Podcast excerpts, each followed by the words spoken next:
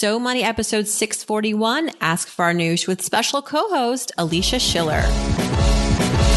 You're listening to So Money with award-winning money guru Farnoosh Torabi. Each day, get a thirty-minute dose of financial inspiration from the world's top business minds, authors, influencers, and from Farnoosh herself. Looking for ways to save on gas or double your double coupons? Sorry, you're in the wrong place. Seeking profound ways to live a richer, happier life. Welcome to So Money. Welcome to So Money, everyone. It is Friday, October twentieth, twenty seventeen. Welcome to the show. What's going on? It's uh, a very crazy week for me. I've been doing some speaking this week. I had a, a retreat. I'm in a mastermind. You know what that is? Is anyone here on a mastermind? Raise your hand.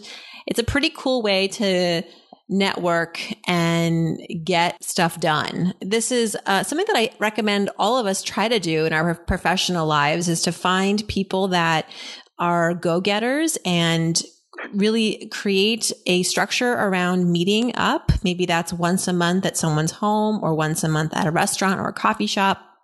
You set an agenda, you catch up, you share resources, you do hot seats, what's on your mind, what problems do you have? And, you know, groups anywhere from three to five people. I think this is a really smart way to expand your network and tap into resources and leverage your friends and your, and your colleagues in a way that's not awkward. So you're not like going to networking events or, you know, asking someone that you don't even know to help you connect you to someone that you don't even know. This is a, a much better way for someone to get to know you and, and to really feel like they want to vouch for you. So masterminds, that's where I've been for the last two days. Uh, we had sort of an intensive this week. It's been really productive and really good. That's just my little So Money moment of the week. Today, we've got a special co-host. And as always, it's a listener who's been listening to the show initially uh, as she was commuting to her job, which was taking almost two hours each way. Happy to report she's no longer doing this commute. But I uh, want to learn more about this faithful listener of ours. Her name is Alicia Schiller. Alicia, welcome to the show. Hi, Farnoosh. Thanks so much. I'm so excited to be here. Thank you for being here all the way from Connecticut. Not too far. Not not so far. I guess with traffic, though, it can be yeah, a bit of a bear. It can be. Tell us a little bit about yourself and what brought you to a financial podcast. Sure. So I'm thirty-three, and like you said, I live in Connecticut, um, in Norwalk, which is a, a town on the Long Island, um, on the Long Island Sound. Um, I work full-time in Connecticut at a finance, financial technology firm where I do e-learning development. And I also run a side hustle as an independent career advisor. Um, I guess what brought me to uh, financial podcasts, actually yours was one of the first ones that I started listening to all those years ago. And it just sort of struck something in me, and realizing how important it is to know what's going on with your money, to really make the most of it, and to plan for your future. So I've been digging into it ever since then, and, and trying to learn as much as I can. So it's It's a dream come true to be here with you Aww, today. A dream come true. I hope you have bigger dreams than mm-hmm. this. I have some, but this is a pretty big this one. This is a pretty big one. Tell us how you have um, implemented some of the advice on the show into your life. And tell us, like, what are some of the goals you've been hitting or been trying to hit? Well, I know you always talk about how important it is for women to make more. And I think I learned about several people on the podcast who have started side hustles, and I don't know that my side hustle will turn into a full-time career for me, but it is something that started because I love the work and I really enjoy doing what I do, but it's nice to have this sort of additional income stream and be able to diverse, diversify where my money is coming in from and really build a more secure future. In what ways are you diversifying? Did you have loans? Did you, are you putting it more towards retirement, a home? Trying to, right now, our main goal is to really bolster our emergency savings. We bought a home about a year and a half ago. Um, and since then have paid off a car loan and, and bought a new car with cash. So we're at that point now where we really want to sock away as much as we can in that emergency savings, um, because buying a home comes with a lot of other expenses as well, and unexpected repairs. And so that's been our main goal at this point, um, in addition to making sure that with the with my full-time work, I do have enough that I'm setting aside for retirement. Yes. Well, I love that you're a homeowner. I am too. Our first question mm-hmm. is from Ashley. She's only twenty-three, but she's interested in buying a house, and she lives in Chicago, which I believe is a little bit more of a better first-time buyer market than maybe New York City, but it's still expensive. You know, Chicago mm-hmm. is a big city. But here's her situation, okay? So she's twenty-three. She makes seventy-five thousand dollars a year. She has twenty-eight thousand dollars saved. Way to go, Ashley. So now mm-hmm. she wants to buy a condo in Chicago. Her budget is one hundred fifty thousand dollars. She has twenty percent to put down. And so she wants to know, is this a good investment? Okay. I hate the word investment when it comes to real estate, although I totally get it. I, I probably use it more than I should. It's, I just think that it is not a safe mindset to to have when you're thinking about real estate, unless this is like a second property or a specifically a, a rental property that you're looking at to make capital and, and be cash flow positive, renting it out. That's a, that is an investment. But if this is your first home that you're going to live in, it's maybe a starter home. Ideally, yes, you go around and you sell it in five years and ten years at a profit. But I think that most important is that you're approaching this purchase with the mindset that this is going to be affordable and that this is going to be a smart move. And what does smart mean? It means that compared to maybe paying rent, you will be uh, saving a little bit of money month to month based on how much the mortgage is plus all the other costs.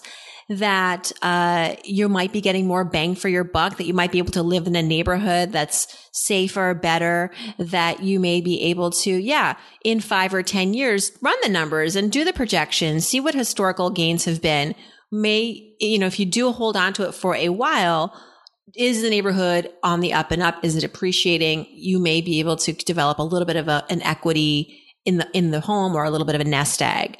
Um, but it sounds like financially she is set to be able to budget for one hundred fifty thousand dollars. I think a bank may give you a bigger pre-approval. They may say you could buy as much as two hundred thousand dollars or three hundred thousand dollars as banks do. Sometimes they take your salary and they multiply it by like three or four, uh, but which I think is very aggressive. But I think in this case, your budget is twice your annual income. You've got a lot of savings. And I think that that's a conservative approach. What do you think, Alicia? Do you think she's like in a good zone? Oh, absolutely. I think this is really impressive. I don't, I definitely didn't have this much money saved when I was twenty-three. I know. Um, I was in debt. I was in a lot of debt at twenty-three. Yeah.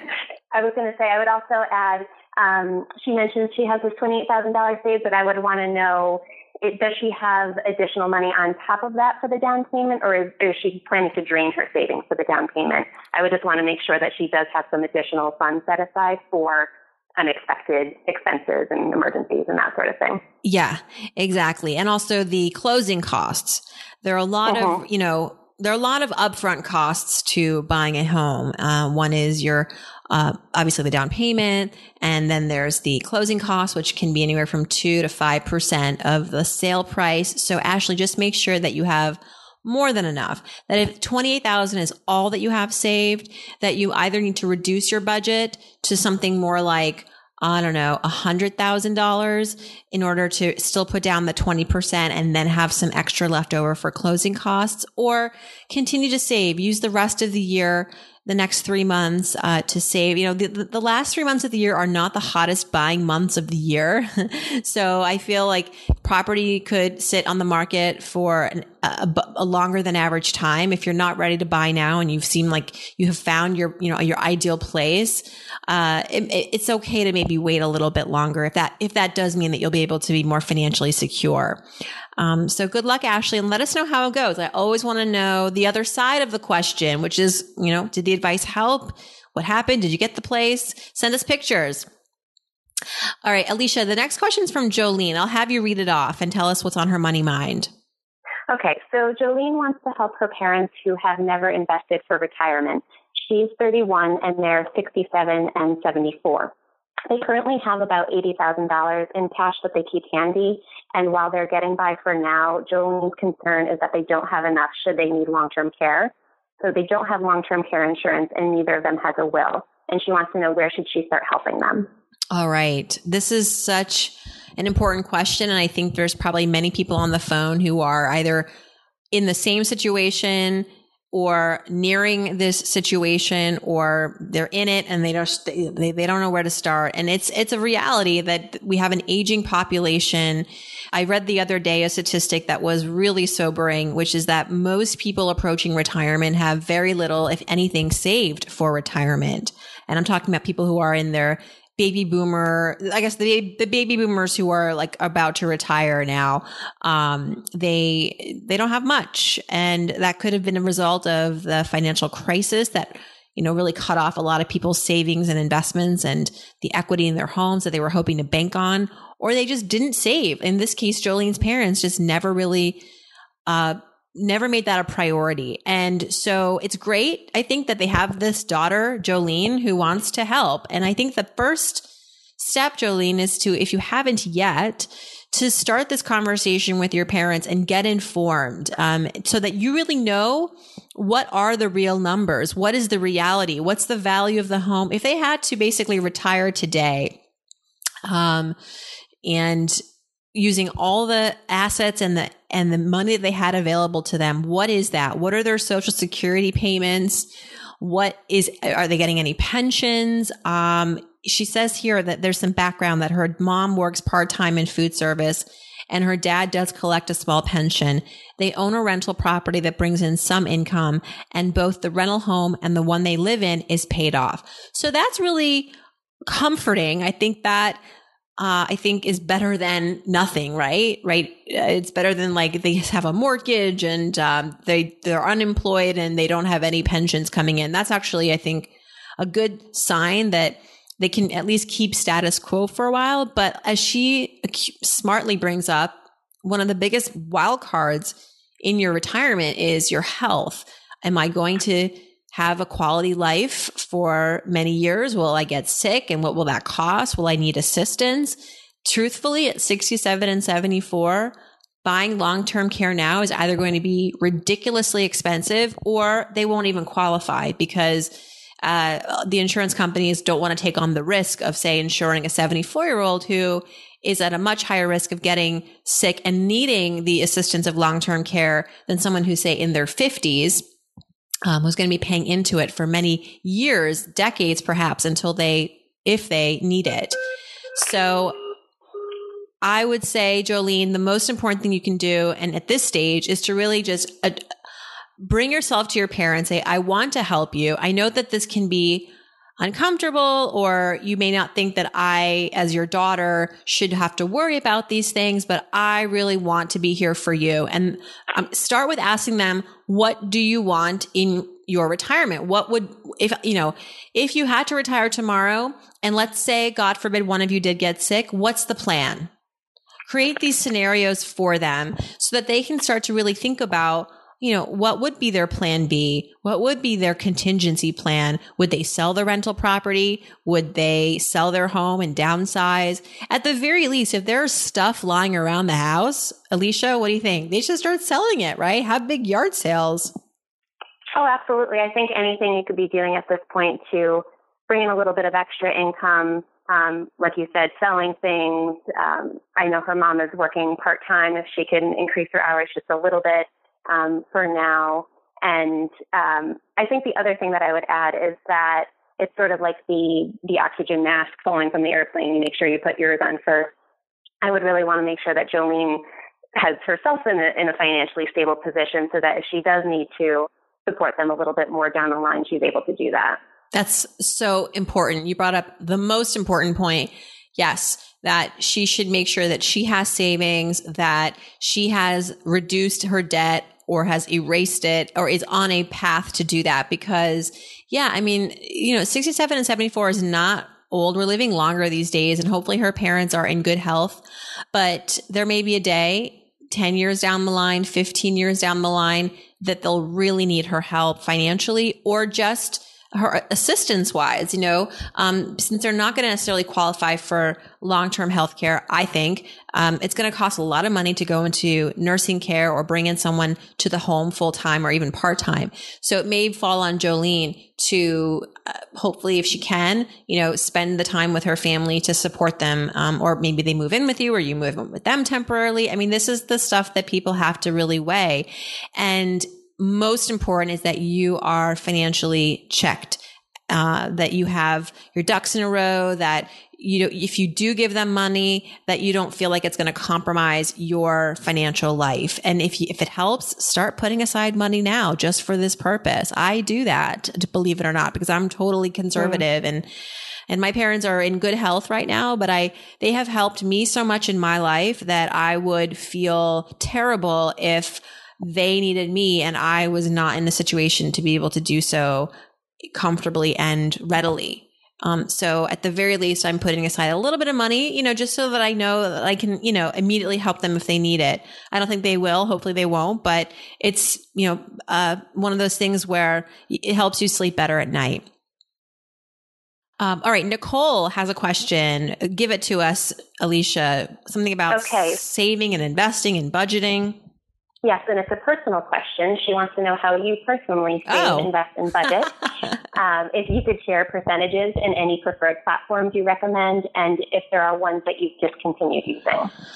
All right. So I actually did a really, I, I did this podcast, of, of, of, I guess it was a couple of months ago, on Listen Money Matters, where I talked all about how I spend and save, but it was a lot about how I spend. So I would encourage you to go and listen to that.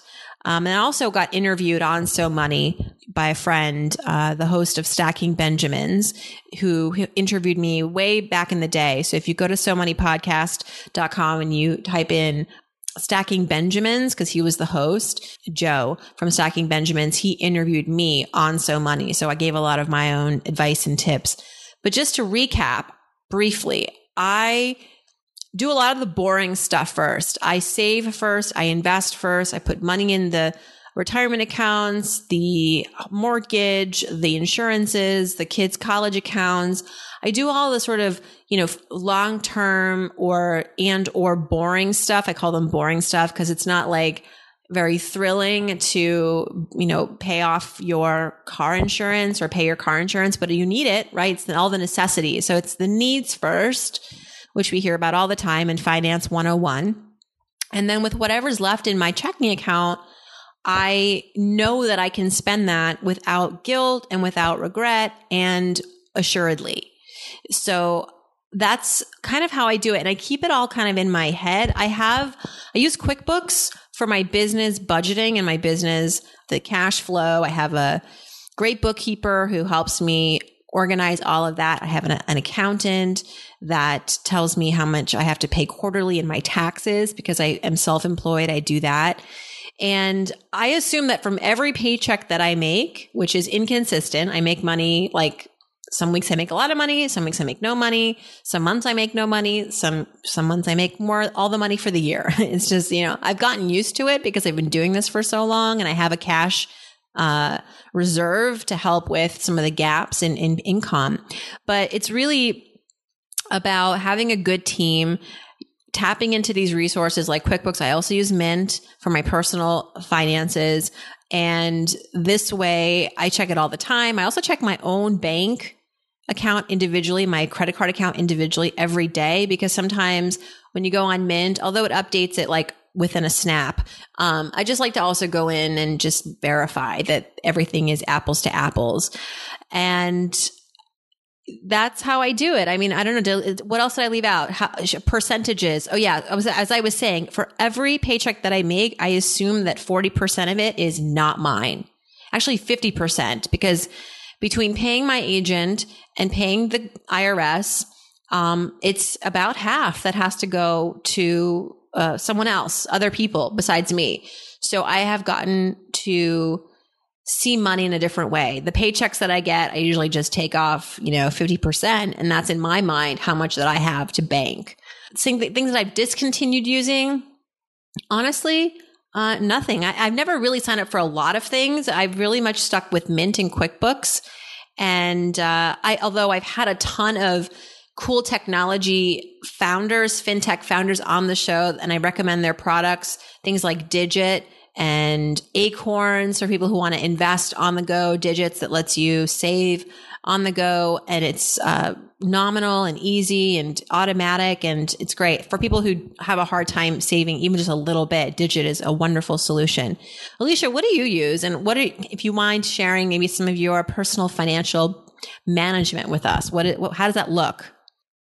Sure. Um, I'd say it, it sounds pretty similar in terms of making sure that the savings and the retirement are the first priorities, and obviously taxes, which just gets taken out, so I don't have to worry about that.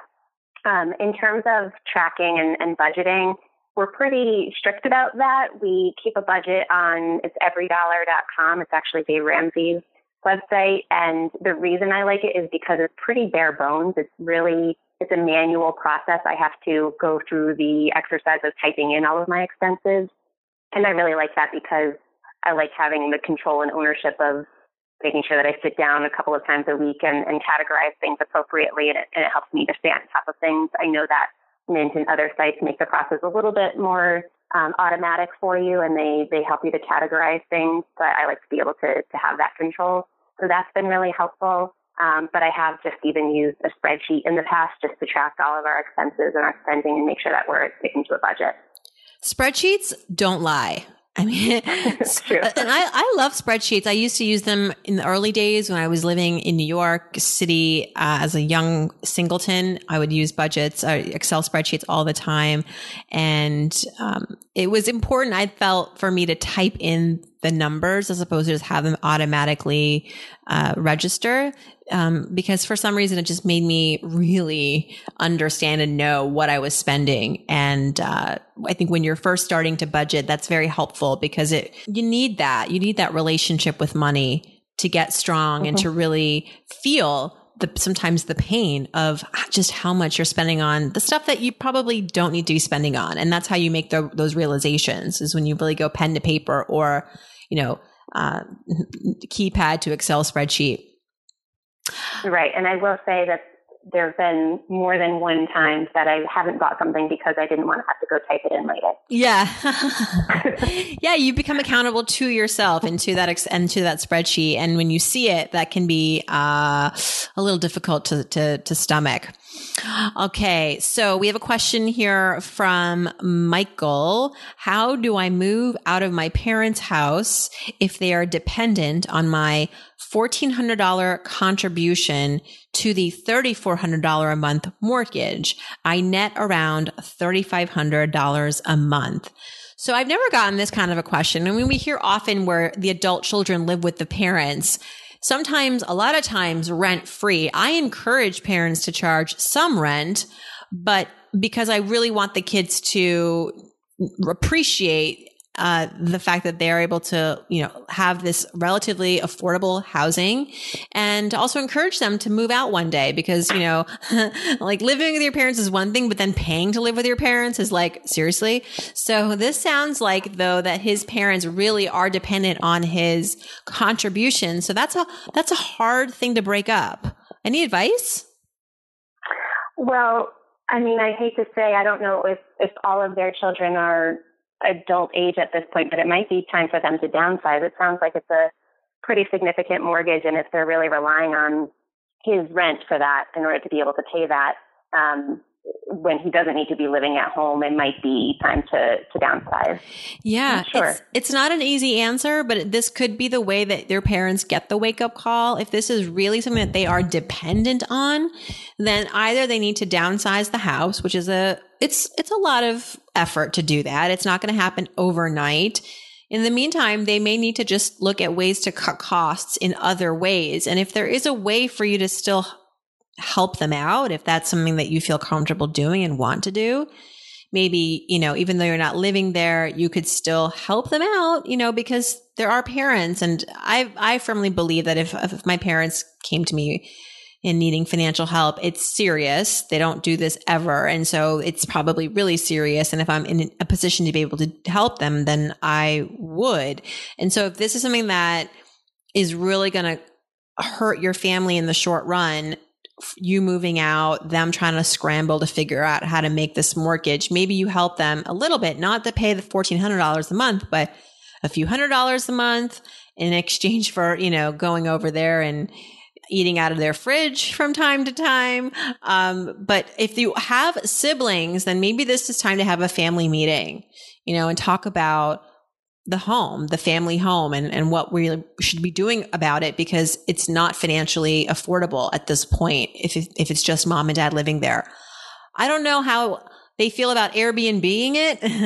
That's a very, uh, uh, I feel like the older generation may not be as quick to Airbnb their spare rooms out, but hey, it's, it's what people are doing and how they're supplementing their mortgages. So, uh, it, it's working for other people. It might work for your family. It may not, but something also to bring up. Have you ever done Airbnb, Alicia?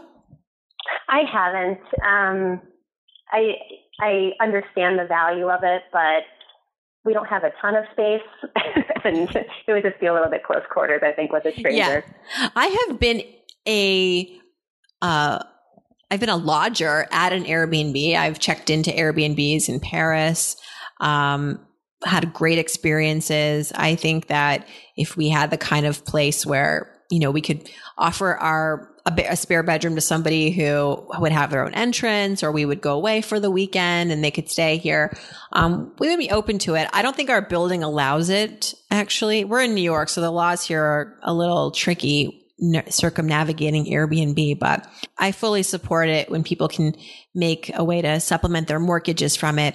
Last but not least, we have a question from Melissa. She, I think, has gotten some bad advice. I will just say mm-hmm. it. Um, she met with a financial planner, Alicia, and he strongly recommended that she get whole life insurance. That's the type of life insurance that has cash value and it's permanent. And she wanted, he, this person encouraged her to do so to save money as a quote unquote safe way to save money. P S. She's twenty-nine, has no kids, and is in good health. Oh my gosh.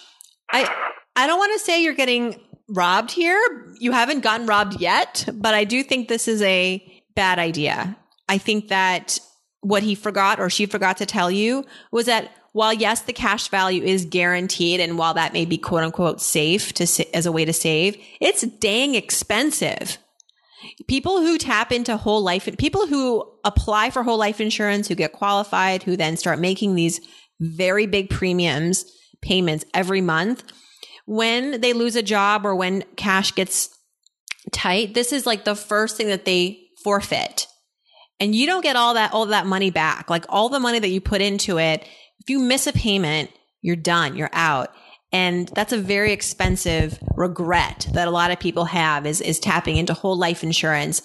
You're twenty-nine, you have no dependents, and you're in good health. So, I mean, I don't, I don't even know if you should get term life insurance at this point. Uh, frankly, the people who are best positioned to apply for life insurance in general, I think, are people who have dependents, uh, people who have children, who have maybe parents that they're supporting, anyone that you're financially supporting who may be at risk because you die and you haven't had any savings, you have debt, and now these people need to still go to college, or your family still needs to pay their mortgage and you've been supporting them. That's when life insurance is imperative. Um, but if you're twenty-nine and you don't have any dependents and you're healthy and there's no sign of you getting sick or anything like that, I mean, I think you can still wait on the life insurance portion of your financial planning. And certainly no need to get cash value life insurance, because I'm pretty sure that's going to be very expensive and not really necessary. It may become something that you consider later in life, depending on how your life, uh, where your life takes you. But right now, I don't see a need. I don't have enough information to really see as this being vital. And you're in the financial sector, Alicia. I don't know if you have any run-ins with this kind of stuff, but what do you? What's your take on this? Well, this was me about seven years ago or so. We uh, met with a, a insurance salesperson who came to our house and told us all about how amazing of an investment whole life insurance was, and we did go for it. And a few years later, after actually doing some research and, and learning more about it, realized it was a terrible investment and ended up surrendering and, and losing all of that, that money we had put into it. Um, but yeah, it has terrible returns. And as far as I know, your heirs don't even get the cash value after you pass away. It just goes right back to the life insurance company. So I think it's, it's terrible. And I'm wondering actually if this financial planner is actually an insurance salesperson. Right. And regardless of their title, if they are giving you retirement advice, which is not really what life insurance is, although a lot of people, in this case, the whole life insurance, it, you know, I think he's positioning it as like a way to plan your retirement because this is like savings that you could tap into later on down the road.